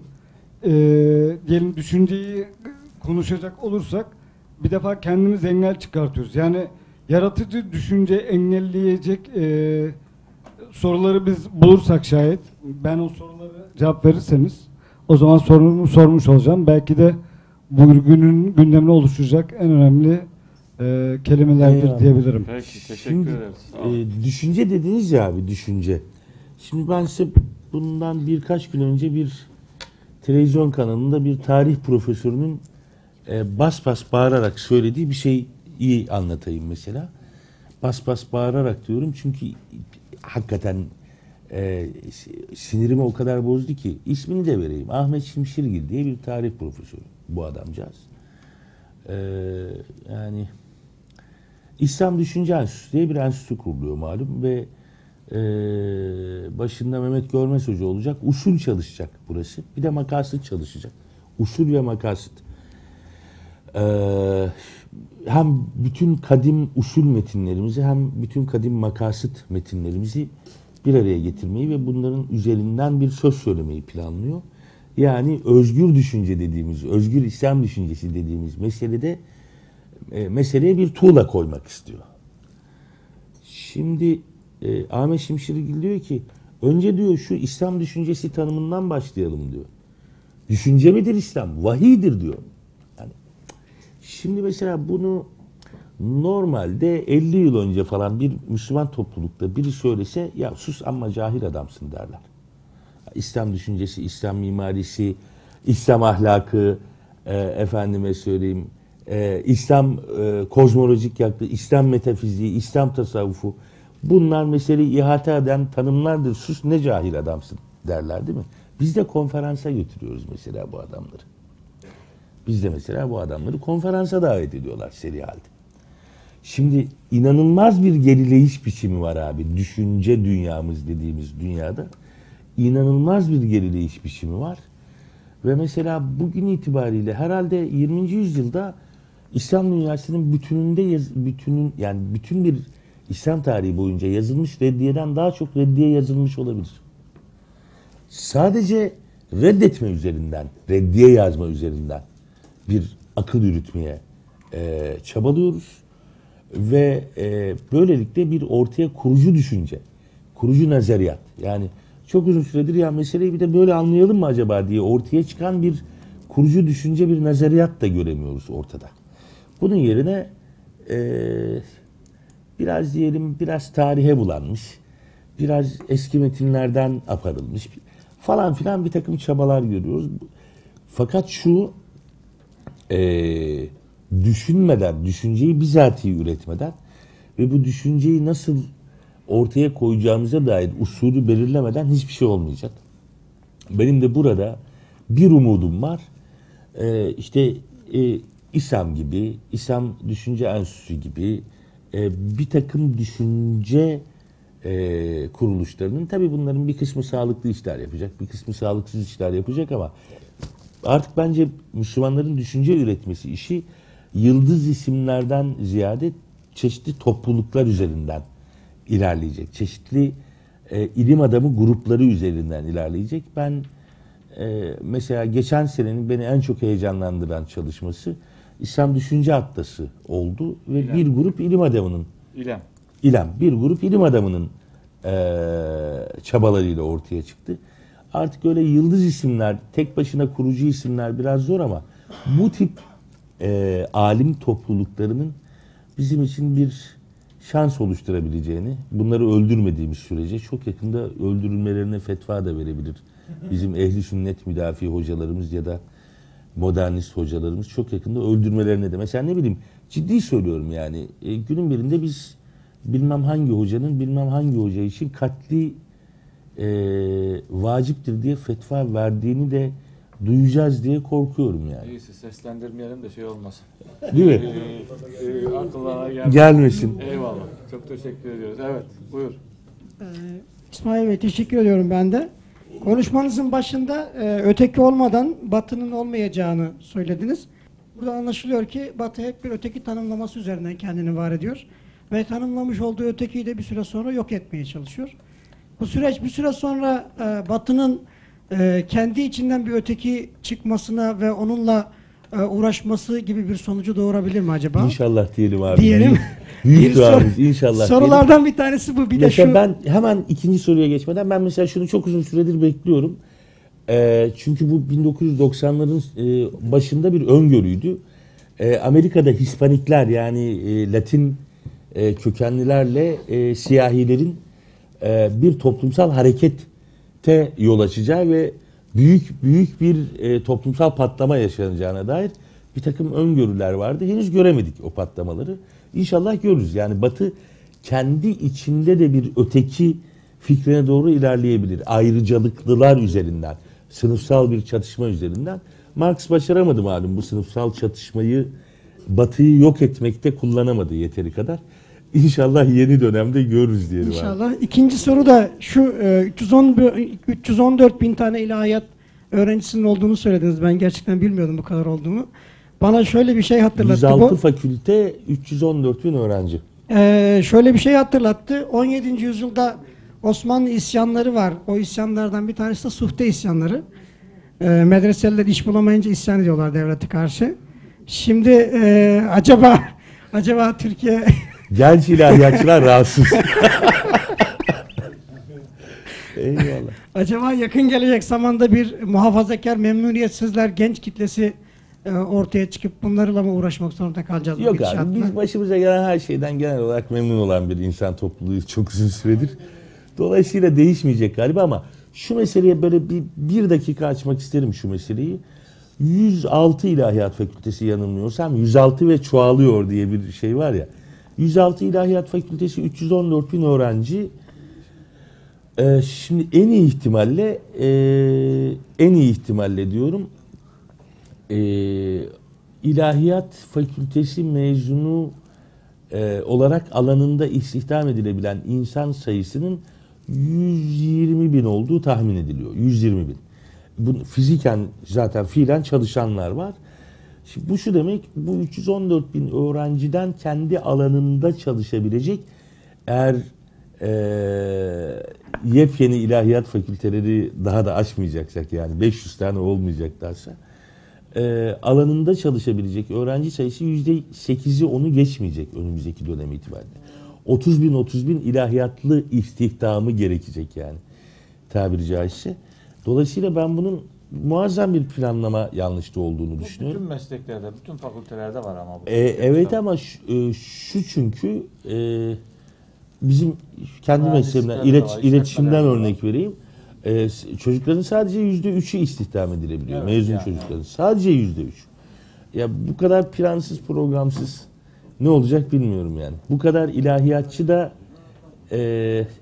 işte bir isyan olmasa bile yeteri kadar kafa karışıklığına sebep olacak diye düşünüyorum. Mezunu var. Mesleğini yapanlar var. Ben de ilahiyatçı. İş adamları var, işçiler var, fabrikatörler var. Eyvallah. O yüzden ben de ilahiyatçıyım. Tabii seleksiyonla gidiyor yani. Ben ama işte bu değil abi ya bence. Yani 314 bin ilahiyat fakültesi öğrencisi gerçekten fazla. Ha? Açık öğretim dahil. 314 bin.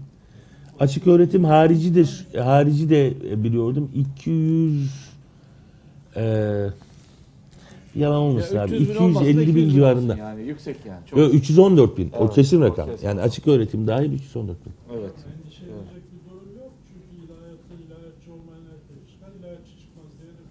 Ha, eyvallah tamam. Tamam yani edebiyat fakültesinden asla edebiyatçı mezun olmaz demek ki. Eyvallah. Evet buyurun. Hocam teşekkür ederiz. Allah razı olsun. Ben şuna değineceğim. Şimdi Doğu toplumlarında mesela Hinduizm, Budizm, Şintoizm ve İslam'da yükseliş dönemlerinde kişisel gelişim ve toplumsal dayanışma bir dengede duruyor ve bu şekilde yükseliyor bu toplumlar. Şimdi vahşi Batı ve yani son 300-400 yıllık modern Batı'da bir salt bir bireyselcilik var. Ve bu salt bireyselcilik de hani saldırarak diğer toplumları yıkma üzerine kuruldu. Şimdi ben de diyorum ki en iyi savunma saldırıdır. Önce biz kendi özümüze dönelim. Sonra da onların toplumuna yerleştirelim bunu. Yani biz oraya yerleşelim yani direkt. Eyvallah. Ya bu öze dönüş tabii çokça zikredildi. Bütün bir İslamcılık tarihinin özeti bir öze dönüş çabası. Ama hep savunmada kaldık. Evet ama aynı zamanda defansif olmak zorunda kaldık. Sen diyorsun ki bir de hücum oynayalım. Evet. Bir de hücum oynayalım. Oynanabilir sanki. Oynanabilir ama yani ne diyelim mesela Batı Müslümanlığı diye bir şey var artık. Evet. Yani hem Avrupa'da hem Amerika'da Batı Müslümanlığı, Avrupa Müslümanlığı dediğimiz bir Müslümanlık var. Bugünlerde galiba Almanya'da bunu şey yapmış, önemsedi. Merkel bir şeyler söyledi bu ara. Alman Müslümanlığı gibi bir şey çalışıyor. İşte nüfus arttığı için endişe ediyorlar. Çok sağlıklı bir yani biz mesela ben genel Doğu Müslümanlarından daha sağlıklı buluyorum Avrupalı Müslümanları. Bence de. Şey değiller çünkü yani tırnak içinde azınlık olmanın getirdiği bir şeyle birbirine tutkunluk biçimiyle yani belki en fazla insanın mezhebini falan merak ediyorlar yani. Bizde her bir fikir ayrılığı bizde insan öldürecek noktaya getiriyor hepimizi. Daha sağlıklı buluyorum. Avrupa Müslümanlığı denilen meseleyi çok dikkatle takip etmek lazım. O bir yöntem olabilir. Kareyi içten fethetme yöntemi. Eyvallah abi. Peki. Çok teşekkür ediyoruz. Başka var mı? Hanımlardan biri. Hanımlardan. Orada bak. Hemen en köşe bak.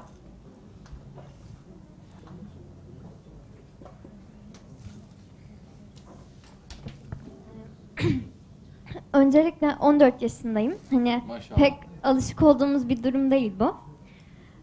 Demek tam olarak sormak istedim uzatmadan. Hani biz sokaktaki gençleri hani buraya getiremiyoruz fark ettiğiniz gibi. Bu benim kendi içimden gelen bir şey tamamen. Hani biz siz sorunu çok güzel açıkladınız ama biz bu konuda ne yapabiliriz sormak istiyorum. Hani siz bizi nasıl buralara getirebilirsiniz? Hani tamam, dediğiniz gibi gençlik bizim elimizde ya hani biz şekillendireceğiz. Hani siz bu konuda neler yapabilirsiniz? Ben bu soruyu sana döndürebilir miyim? Sokaktaki insanı buraya getirmenin yolu sence ne? Yani biraz daha açıklar mısınız? Ne yapmak yani sokaktaki insanı buraya getirmek ve bizim arkadaşımız haline getirmek için diyelim. Şöyle, tam olarak hani böyle düşünmemin sebebi hani sokağa çıkınca öyle böyle gençler görüyoruz. Hani ben onlarla kendimi kıyaslıyorum açıkçası. Ya ben istiyorum ki hani herkes farklı olsun. Herkes hani sizin dediğiniz gibi kendini geliştirsin. Hani kendine yani açıkladınız zaten. Hani ben o insanlar da çöp değil sonuçta. Hani o insanlar için de ya da benim için de ne yapabiliriz sormak istiyorum. Eyvallah. Öncelikle bu güzel soru için çok teşekkür ederim. Bu bir. İki, bana sokağın öğrettiği bir şey var. Ben genellikle bir sokak çocuğu olarak büyüdüm. İstanbul'da epeyce sokak tecrübem var, öyle diyelim. Sokakta kitap satmak da dahil olmak üzere. Zaten işte 12 yıl üniversite okudum hiç.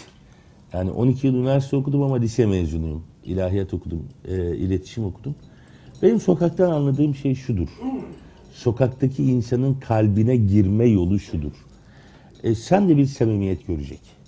Sen de bir hasbiyelik görecek. Sen de bir beklentisizlik görecek ki sana kalbini açabilecek.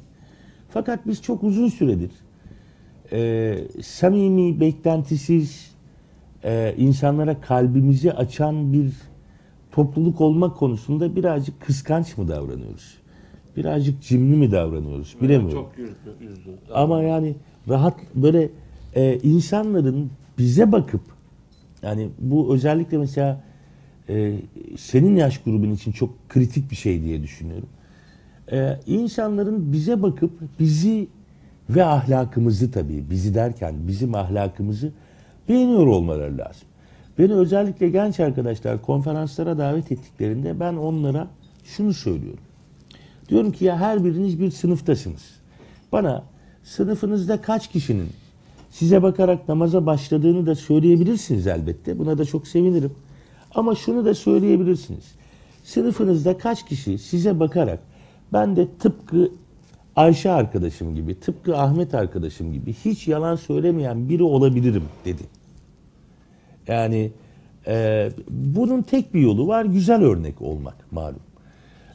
Kendini insanlar, kendini sana bakarak ne oranda değiştirecek, ne oranda kendine çeki düzen verecek.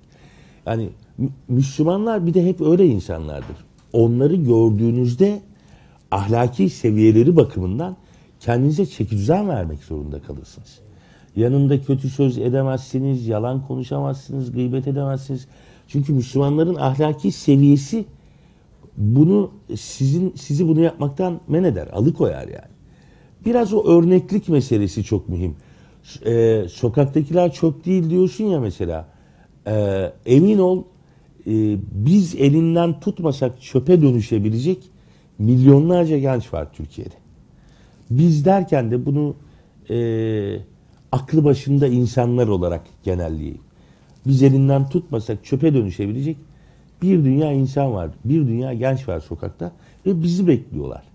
Yani tek bir hareketimizi bekliyorlar, tek bir samimi yaklaşımımızı bekliyorlar ama ne hareketlenebiliyoruz ne de samimi bir yaklaşım geliştirebiliyoruz galiba.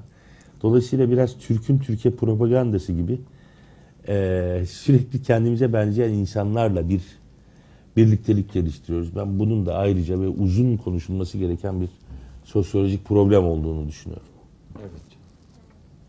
Peki hani bu konuda yalnız olsak bile mi? Hani ben çevremde hani bu konuda biraz yalnız bir insanım.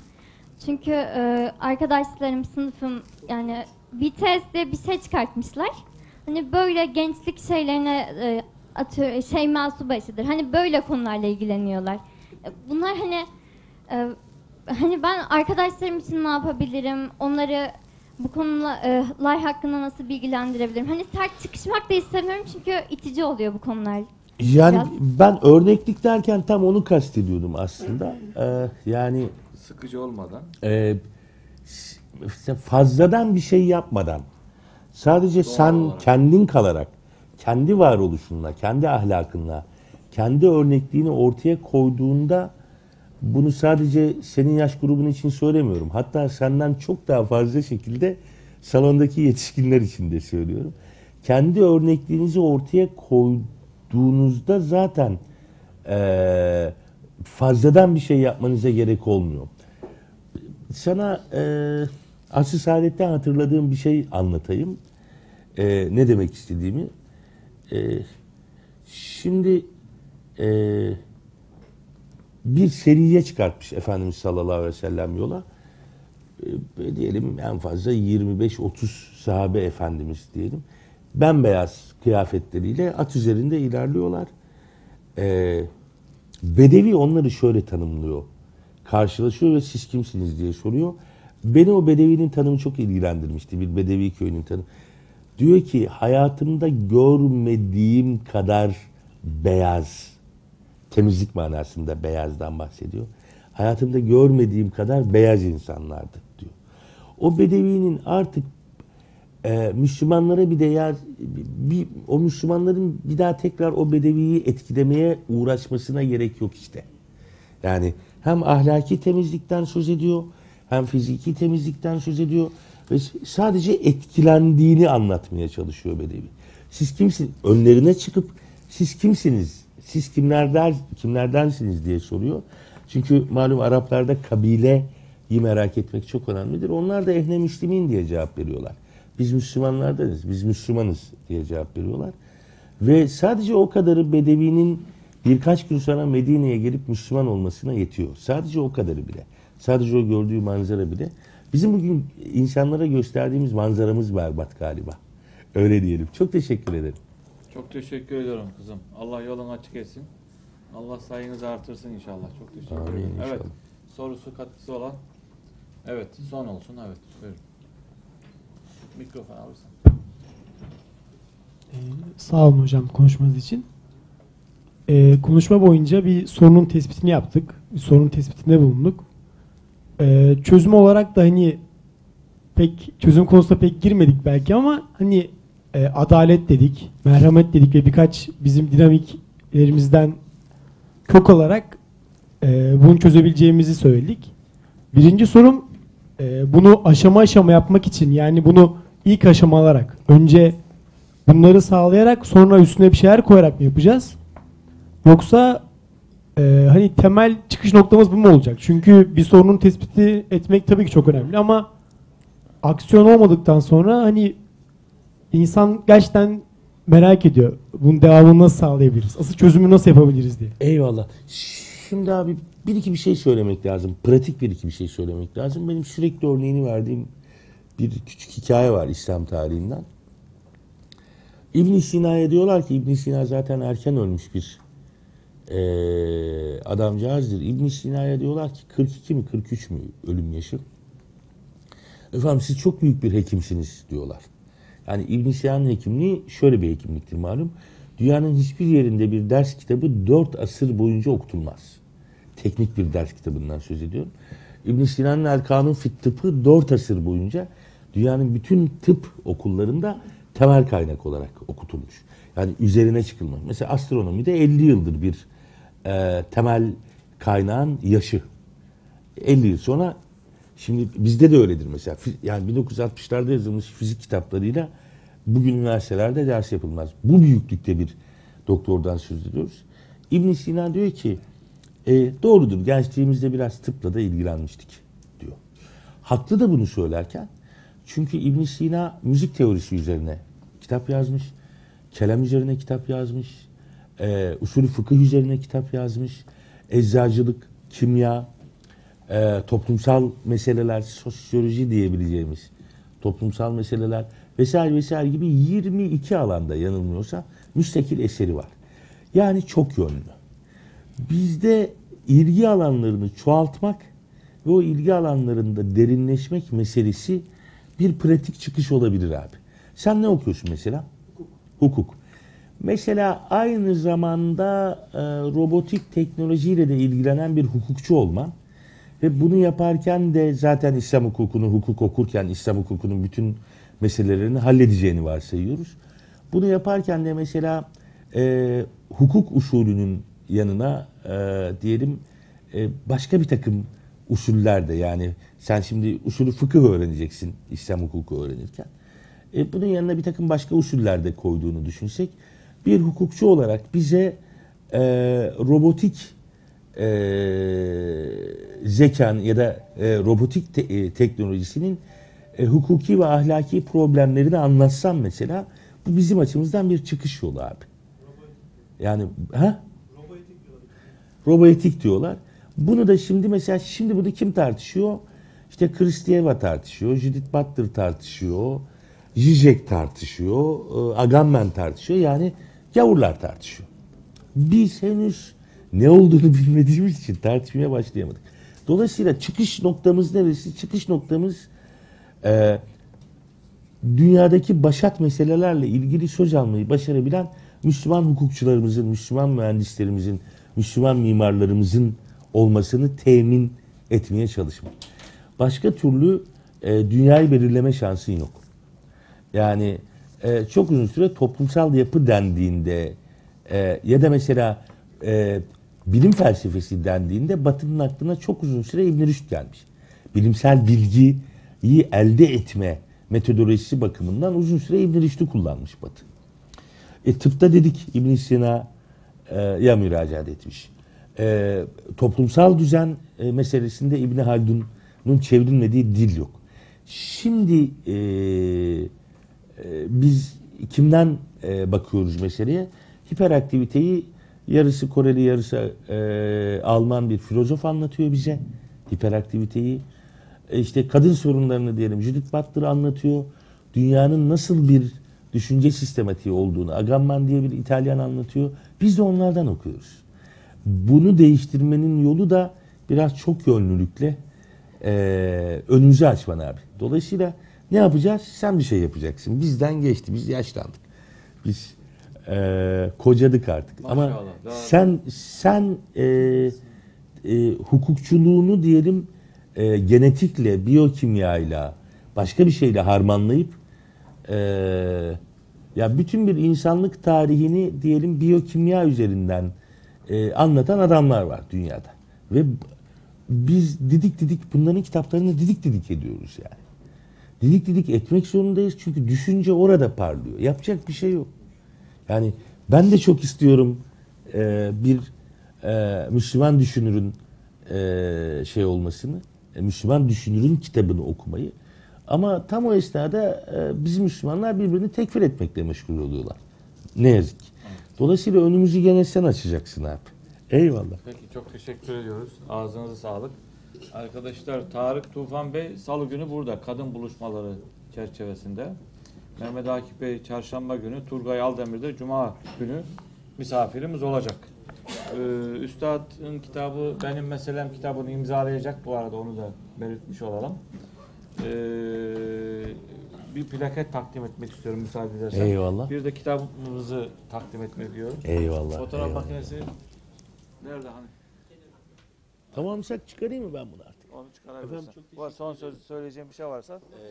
Bir teşekkür etmek lazım. Allah razı olsun sabırla dinlediniz. Epeyce de konuşmuşuz şimdi bakınca.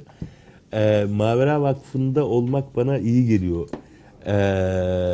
Çok canlı bir çabayı yürütüyorsunuz burada.